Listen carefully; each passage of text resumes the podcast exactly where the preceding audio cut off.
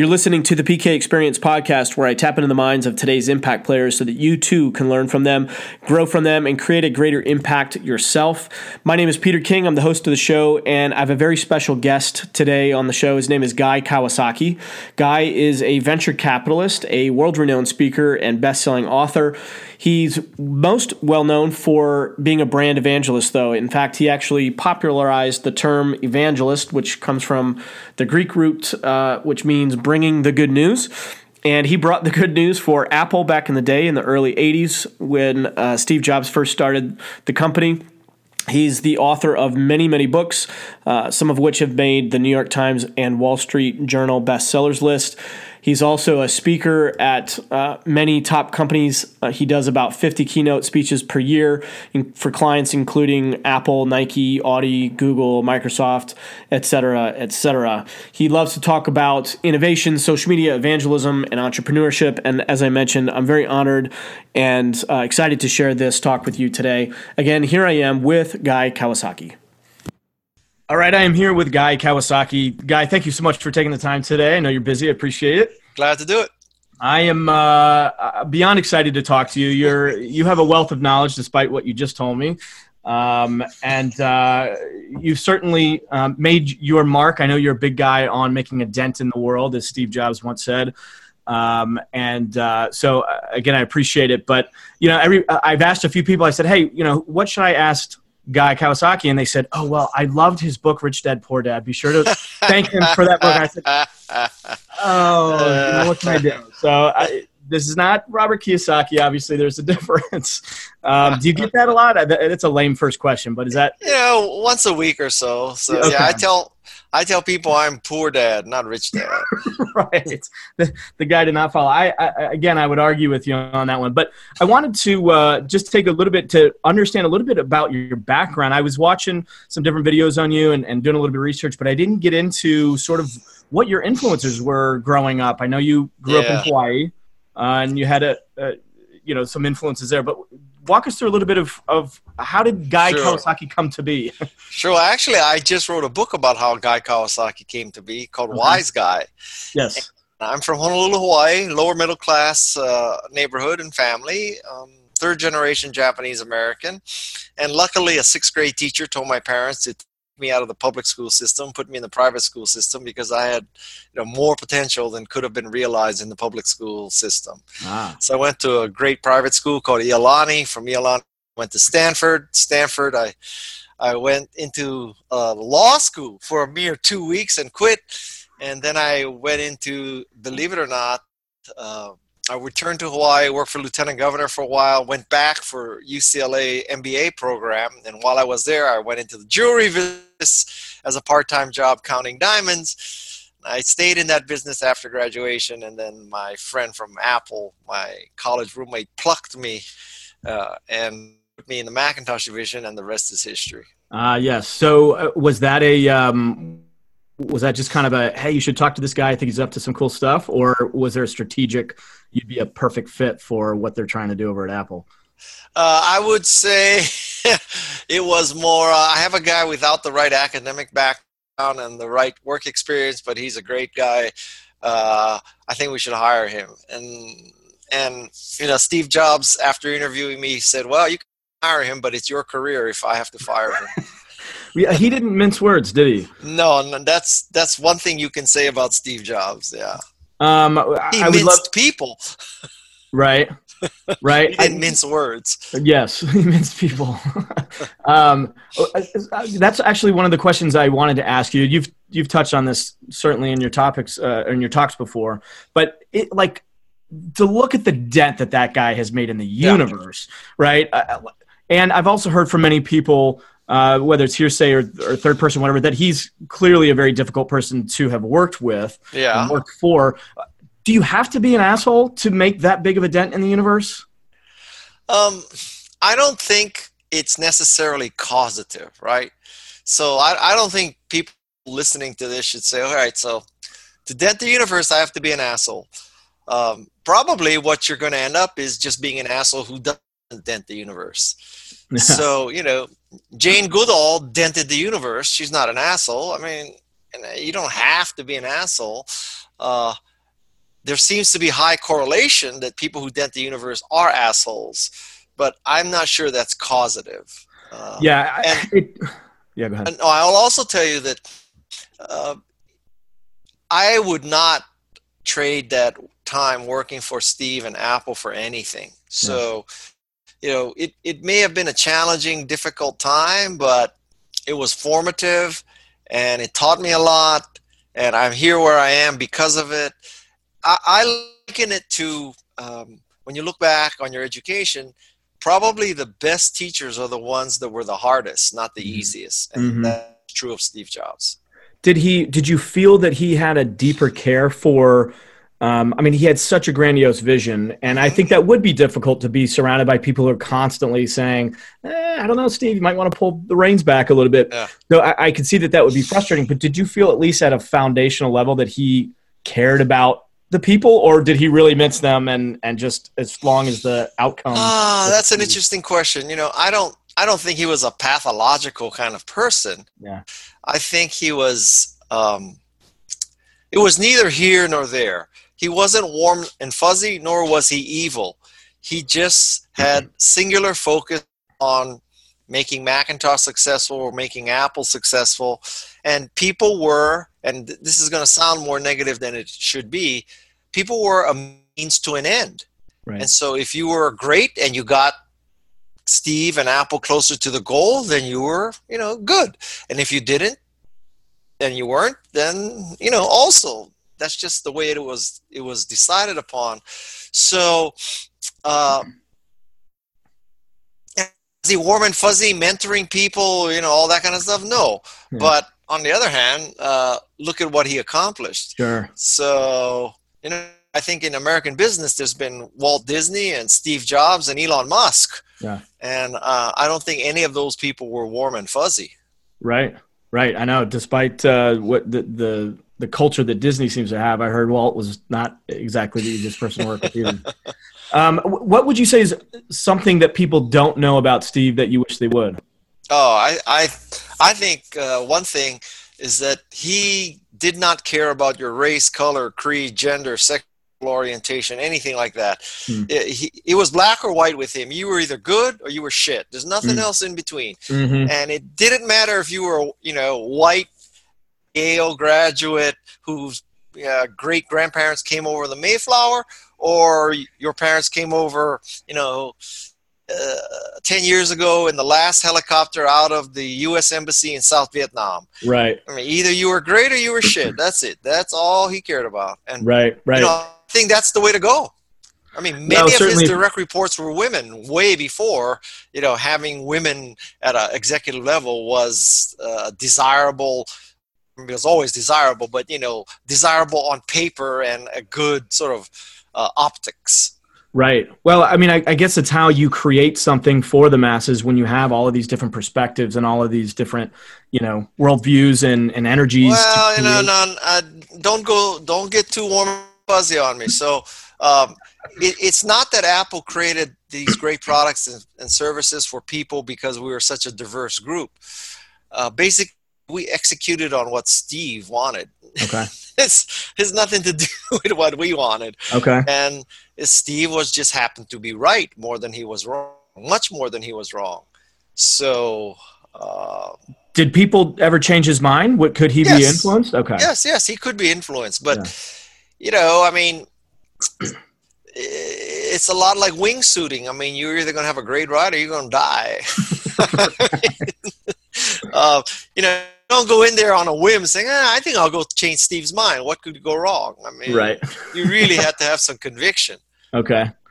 Yeah, that's interesting. Um, as far as um, your time there, what exactly was your? You, you were the evangelist, but yes. tell people what that actually meant and what did you do? So I worked for Apple twice. The first time I was software evangelist, and that meant I convince software and hardware companies to create products that were compatible with Macintosh.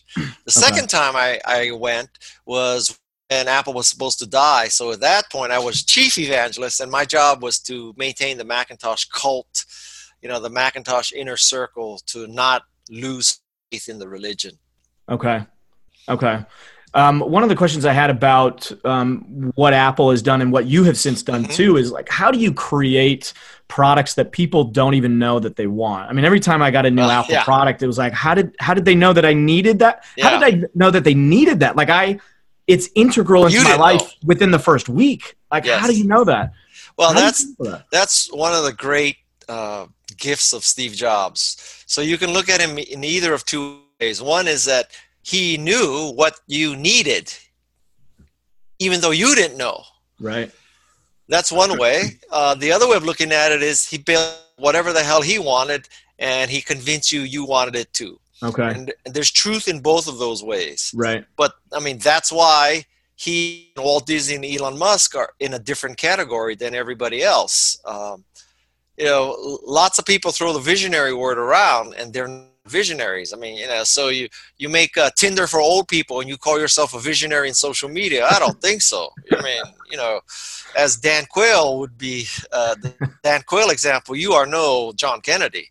right, right. We've already done that. Yeah, that's funny. So, um, you said that you're third generation Japanese American. Yes. Um, your father fought uh, for the U.S. Correct? Uh, he was in the Army Corps of Engineers, so he didn't he didn't uh, fight. Okay. Built. He built. How, how does that work during World War II?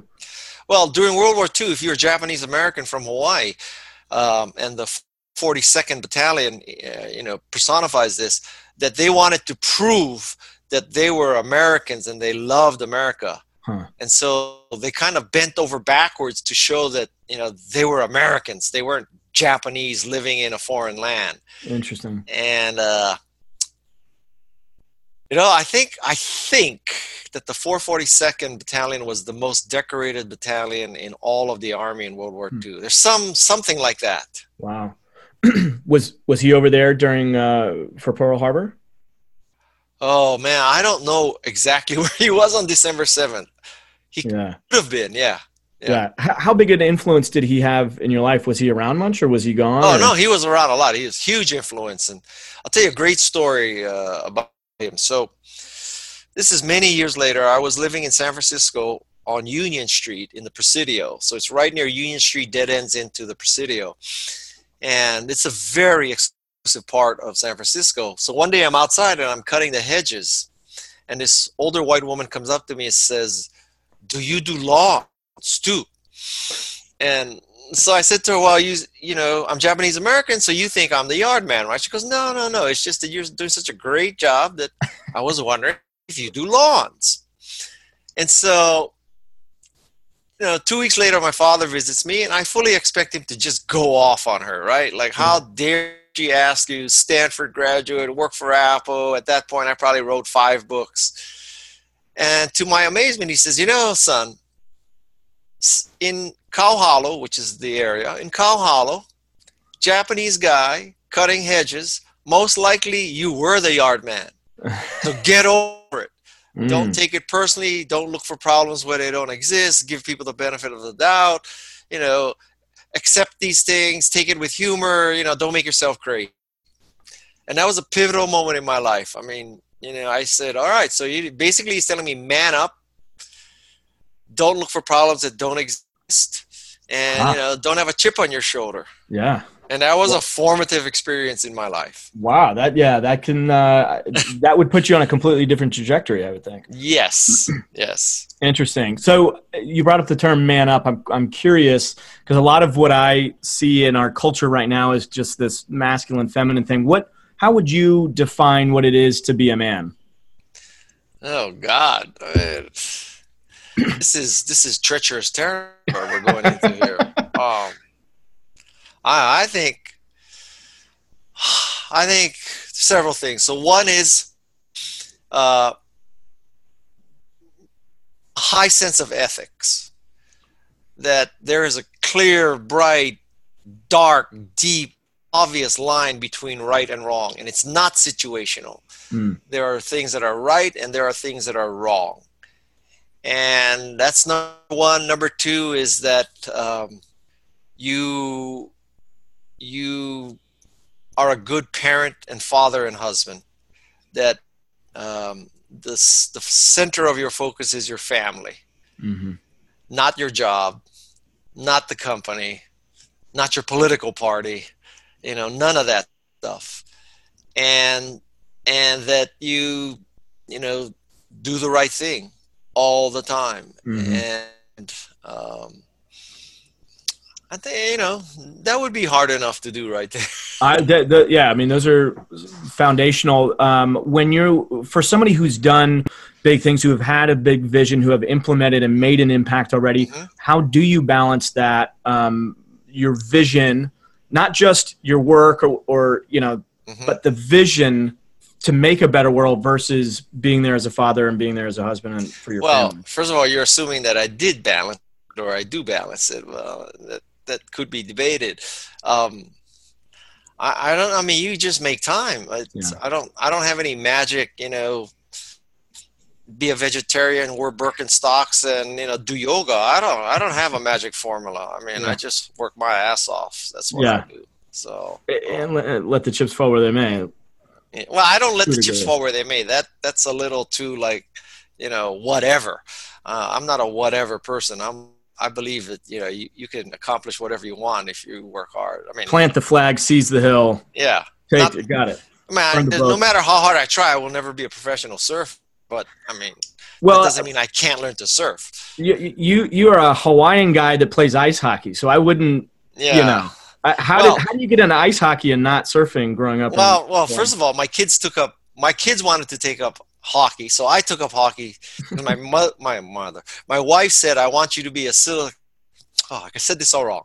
So my kids said they wanted to take up hockey. So my wife said, "I don't want you just on the sideline on your BlackBerry. I want you." participating in their lives so you take up hockey too so i took up hockey and i loved hockey that's smart. and I, and I did that for about 14 years and then my daughter took up surfing so i took up surfing and now i've given up hockey for surfing i oh, just cool. love surfing yeah. Oh man, I, yeah. I mean, how do you how do you live that close to those waves and not get out there and? Well, yeah, I I go surfing three four times a week. Okay. I love to go surfing. Oh, that's great. What do you love about it? I just love that it's it's the hardest thing I've ever tried to learn. I thought hockey was hard, but really? yeah, I think surfing is harder. Huh. Because with hockey, uh, well, you, you know, after the Zamboni cuts the ice, the ice is the ice. I mean, you know, whereas every wave is different, and there, I think there are more variables in surfing because every wave is different, the tide is different, the wind is different, the people on the break with you are different, and so there's more. Var- hockey is a very complex sport, but I would say surfing is a more complex sport than hockey. But some people relate surfing to women and just the, the romanticism of that, and how, for all the reasons that you just said, it's unpredictable. You don't know how big the wave is going to be. Am I going to surf this? Am I going to get smashed by it? Like, yeah. So that that might be part of the allure, I think. Uh, Maybe uh, a lot of guys. I never thought of it that way. ah, the ocean to me is very feminine energy. It's yeah. You better respect it, or it's gonna it's gonna pound you. You know, it's gonna kill you. Yes. um. So I'm curious to know what your sort of vision is for the next 10, 15, 20 years with being in the tech space, being yeah. around a lot of these innovators. Where do you see things going for us right now in the world? In, in a rare moment of humility, let me tell you, I have no idea. Um, okay. I, I don't think, if anybody tells you they know, they're lying. Nobody can predict 10 years out. 10 months maybe, yeah. but not 10 years. Um, you know, we all thought that MySpace would be the operating system of the internet right? That right. MySpace would dominate everything, and Amazon would be a little corner store, and Apple would be a little corner store, and Microsoft would have this little corner store. and now MySpace is gone, and it's Facebook. And you know, five years from now, we may say, "Oh, remember Facebook? They were just like MySpace." Yeah. Or they could be dominating. I yeah. mean, who knows? Nobody knows. Yeah. Uh, where do you fall on the artificial intelligence debate? Do you think it's going to be something that'll dramatically impact us for good, or is it yes. going to be okay? Yes, I, I think net good. um, I'm a Mercedes-Benz brand ambassador, so you know I particularly appreciate artificial intelligence in terms of cars. So in a future where cars are electric, artificial intelligence, you know, much better digital mapping, uh, machine learning, all this kind of stuff where you don't necessarily own a car. You call a car, it comes get you. You you know you get in the car, you get off, you walk out of it, boom, you're done. There's nobody driving it. Car's used 24 by 7. Uh, I don't have to have a garage at my house anymore. My company doesn't have have a parking lot.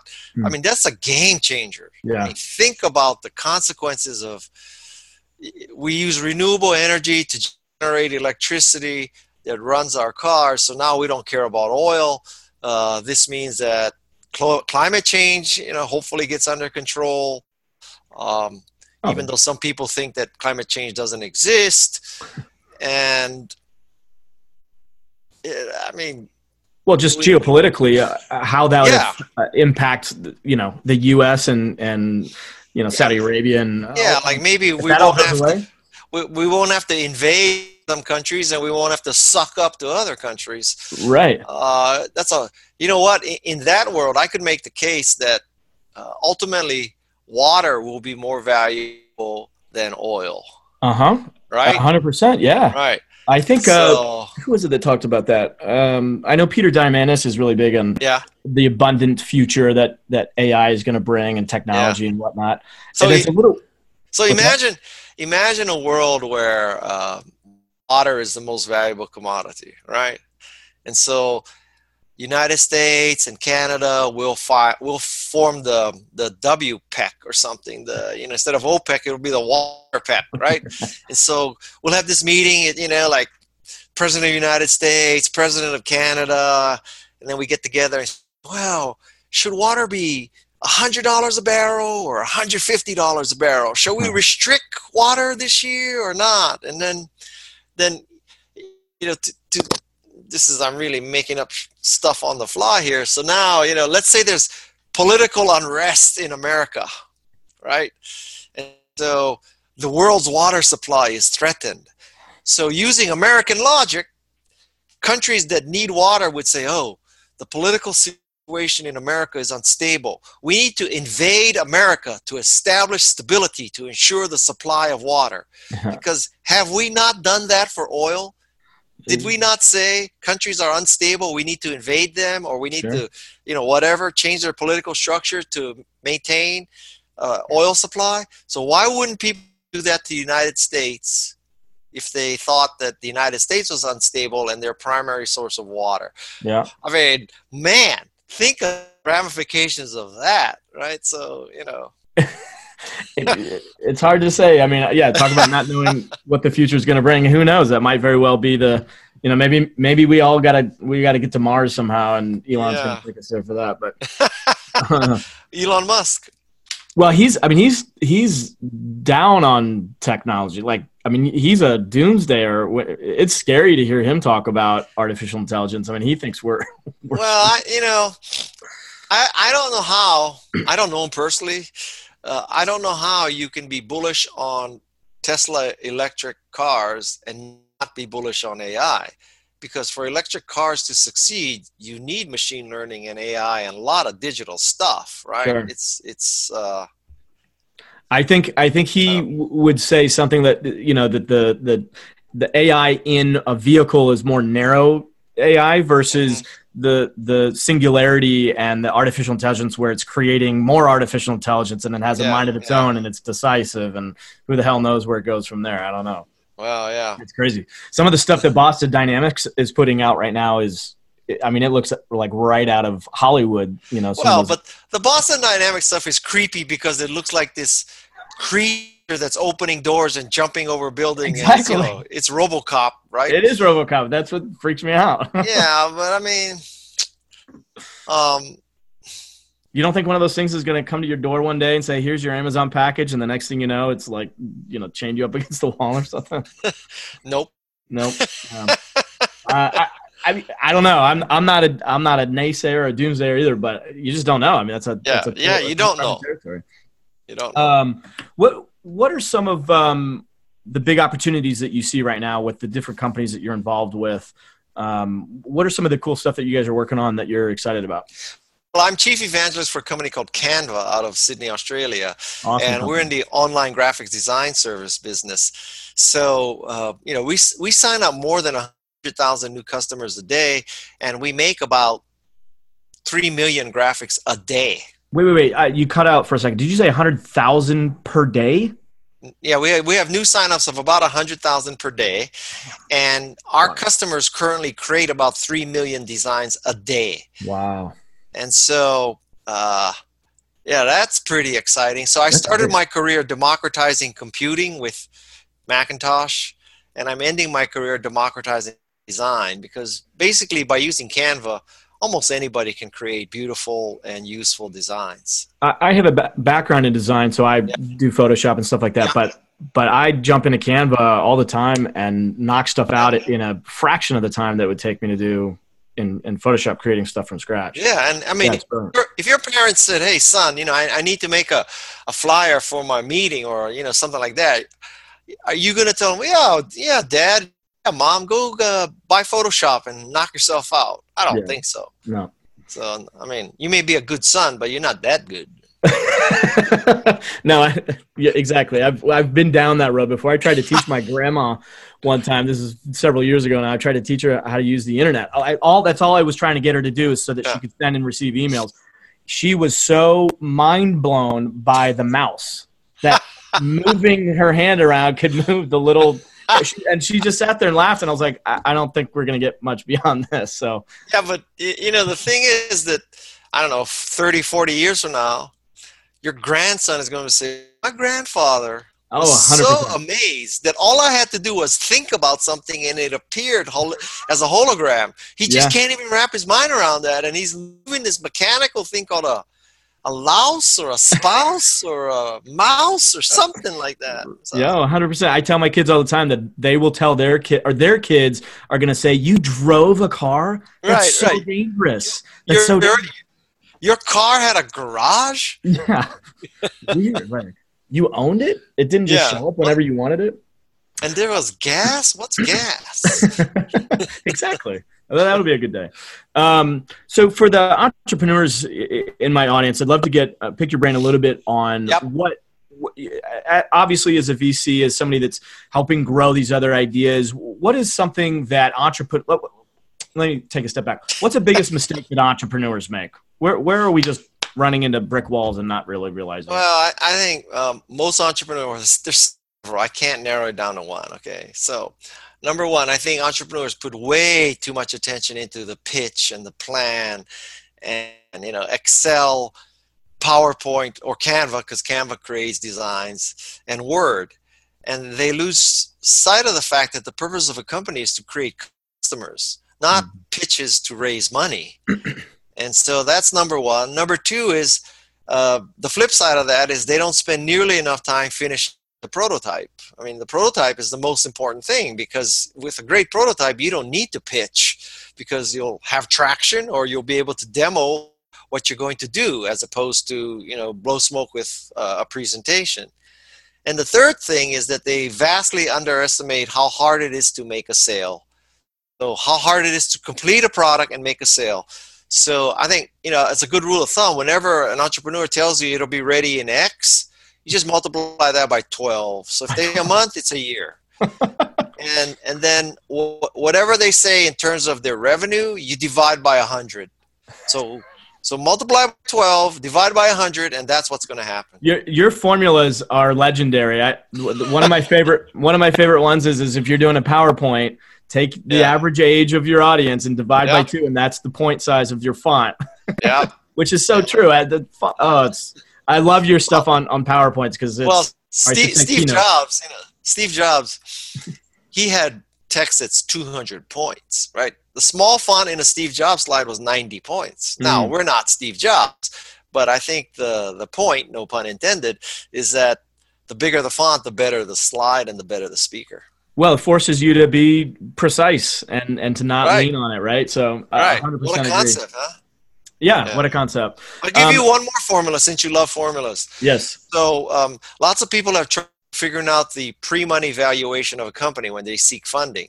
So I'll give you how you do that. So um, with every engineer, every engineer on your staff is worth half a million dollars in company valuation. Every MBA, you subtract two hundred and fifty thousand. yeah, you as somebody who actually has an MBA, that's uh, I do too. Right? Uh, no, I'm not talking about you. Yeah, I mean Oh, yeah, that's yeah, that's a that's a pretty shocking statement. So, Wow, what can I say? I, is it that? I mean, it's actually good advice though. So for there's a lot of young people out there. how many people get seduced into? Oh, once I get that MBA, and it's like, I, I'm I'm in alignment with you. I think education can can derail somebody if they're not getting a Yeah. specific. You know, Well, I but but let's be specific, right? We're talking about tech startups. So for a tech startup, an MBA is neither necessary nor sufficient. Now, if you want to work for Goldman Sachs, if you want to work for McKinsey, Accenture, God bless you. You may need an MBA. All right. If you want to create the next Google, Apple, Cisco, Yahoo, Pinterest, Instagram, Facebook, you don't need an MBA. right. You don't need an MBA. It, it almost seems like it it uh, hinders you. I mean, it kind of puts you in a box.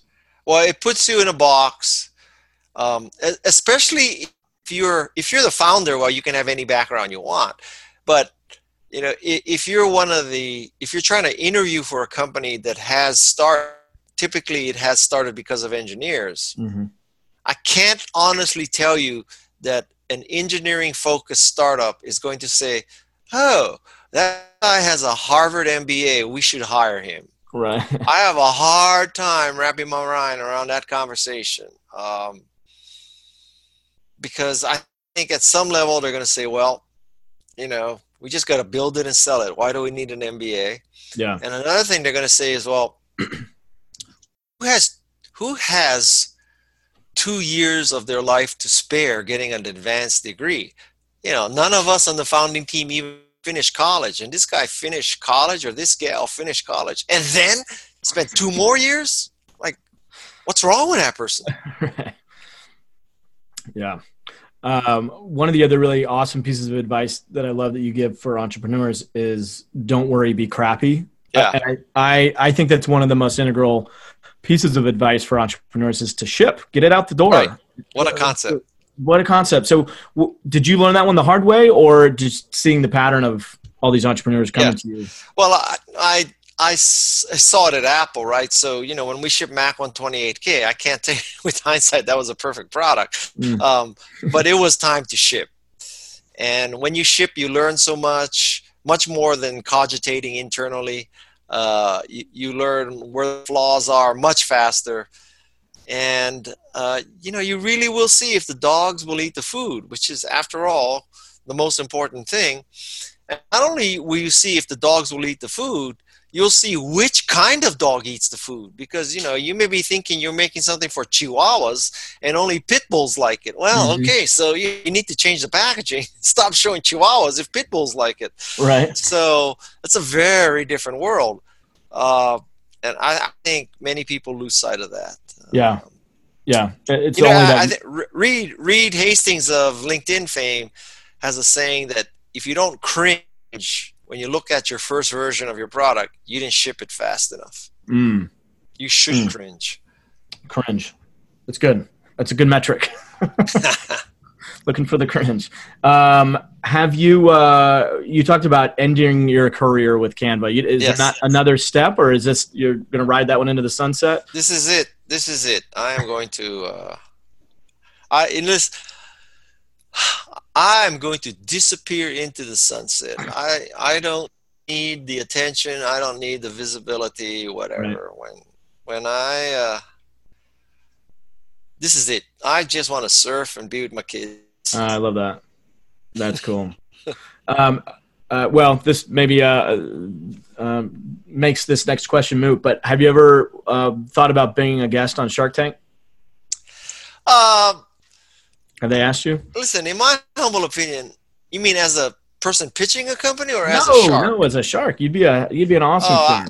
I've I, I've told Mark Cuban and Daymond, you know, several times, let me go on that show because, um, you know, what what's bizarre about that show is they don't have anybody from Silicon Valley. So how can you say you're about startups and all that if you don't have any Silicon Valley people? yeah, So you know, Mark Cuban is, is obviously tech and obviously successful, but he's not Silicon Valley. right.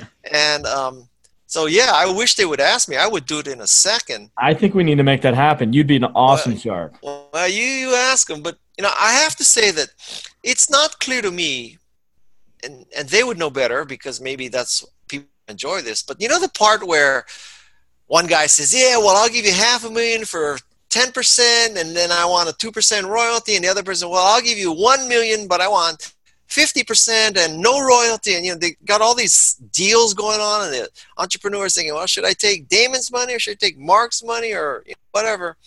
I think that part is totally artificial. That, mm. that you know, it, that's not how the real world works. And so, really, it's not like I got to weigh, well, should I X and give up X, or should I take Y and get a royalty and less X, and you know all that. I think it should be they come to conclusion this is viable or not. And it's not about, well, I got a better deal from Mark than Daymond. I mean, it should be, you know, every show has winners and losers. Mm-hmm. And um, the electric skateboard company was a winner, but the, you know, the guy who teaches you how to lose weight by doing yoga is a loser. You know, we don't fund the yoga school, but we fund the electric skateboard. And it should kind of that simple in my mind. But anyway, mm-hmm. I mean, what do I know? It's a successful show. Well, it is a successful show. Mark Burnett has obviously uh, figured a few things out in that space, yeah. but uh, yeah, I think you'd be a hell of a. Uh, in addition to that, yeah, uh, your your advice is often very refreshing and. thank you. Very, what advice do you have? I've got two kids. One's 13, one's 11, and yeah. Um, my son is very much into technology and, of course, video yeah. games and all that kind of stuff. We were Fortnite? just looking at what's that? Fortnite. Of course. Yep, yeah. that's part of it. I'm trying to, you know, taper it out and not let him get too uh, seduced and all that. But I also yeah. love technology too, and I know there's a lot of opportunity there. But we were just looking at uh, some some online university or some university. We, we were looking online at some universities that were tech oriented and whatnot. But what advice do you have for the upcoming generation in in a world where we don't, like you said, we don't even know where we're going to be in tw- ten months? Yeah. What advice do you have for young people?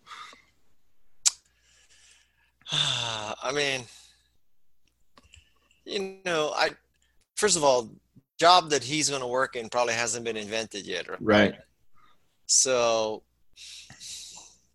I think at the end of the day,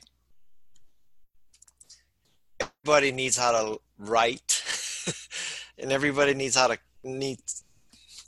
Everybody needs to know how to communicate. Mm-hmm. So that includes writing, you know, speaking, understanding, to perform analysis, to be skeptical, especially with social media. You know, don't believe anything you read. Get second sources. Check it out. Uh, I would think you would take a programming class, not necessarily because you become a programmer, but you need to at least be able to tell when programmers are lying to you, which is you know kind of constantly. Um, so those kind of basic things.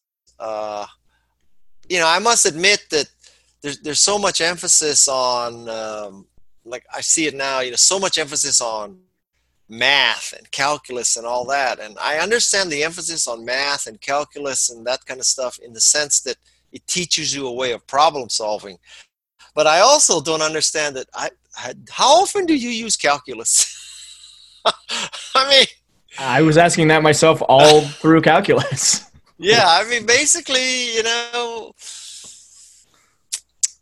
all you need to know is uh, how to balance your checkbook and you know when when you go to safeway you look at the tag and you say all right so you know this bag of toilet paper has 20 rolls and this one has five rolls. And there's a little print that says per sheet unit cost yeah. unit cost and per sheet this is so even though the 20 roll looks better deal than the or the even though the five roll looks better than the 20 roll deal on a unit cost, the 20 roll is better than the five roll. I mean, you don't need calculus for that. Yeah, um, agreed.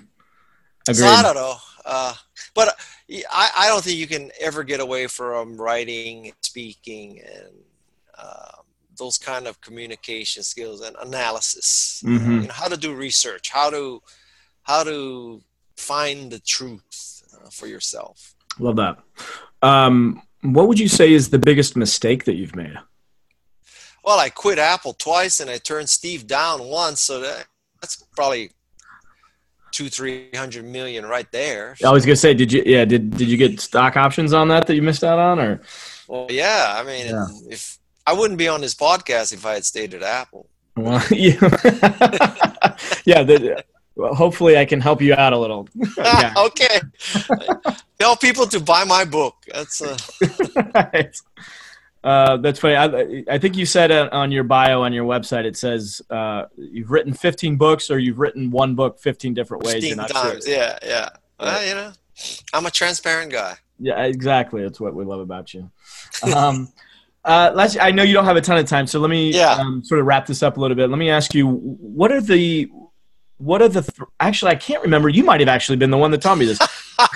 now that I think about it, but one of the best questions that I think of when I think of legacy and how to help somebody mm-hmm. solidify what they want their legacy to be is in what ways do you want to be remembered? Not necessarily yeah. just after we lit you know that we die but like an interaction with your product or your company. What are the three words that you would like people to use to describe guy kawasaki? I don't even need three. I need two okay okay. which is em- empowered people empowered so people. i want to empower people with my writing my speaking my investing my advising whatever it takes um, and a secondary, or maybe equal, not secondary, is I want to re- be remembered for as being a great father. Mm-hmm. So I want to be a father who empowered people. So three words. Okay. I love that. I love that. Well, um, given the time that you've shared with us today, I really appreciate it. I know you could thank be out you. surfing right now, so uh, we'll let you run. But uh, Guy, thank you so much for taking the thank time. Thank you, thank you. And if you could, please uh, use a graphic, the cover or something of Wise Guy, and link to it, and that'll be helpful for me. Absolutely. All of this wisdom is in that book. Where where can people go to find that? Uh, Amazon, of course, or oh yeah, else? Amazon, or you know, they can go to guykawasaki.com and have a whole explanation of the book and all that. But yeah, excellent. Because because yep. we covered everything. Everything we covered is covered in the book. Okay. Good okay. I'll, I'll include a link. Thank sure. you. Thank you so much, guys. Take, Take care. care. Okay. Bye bye. Bye bye.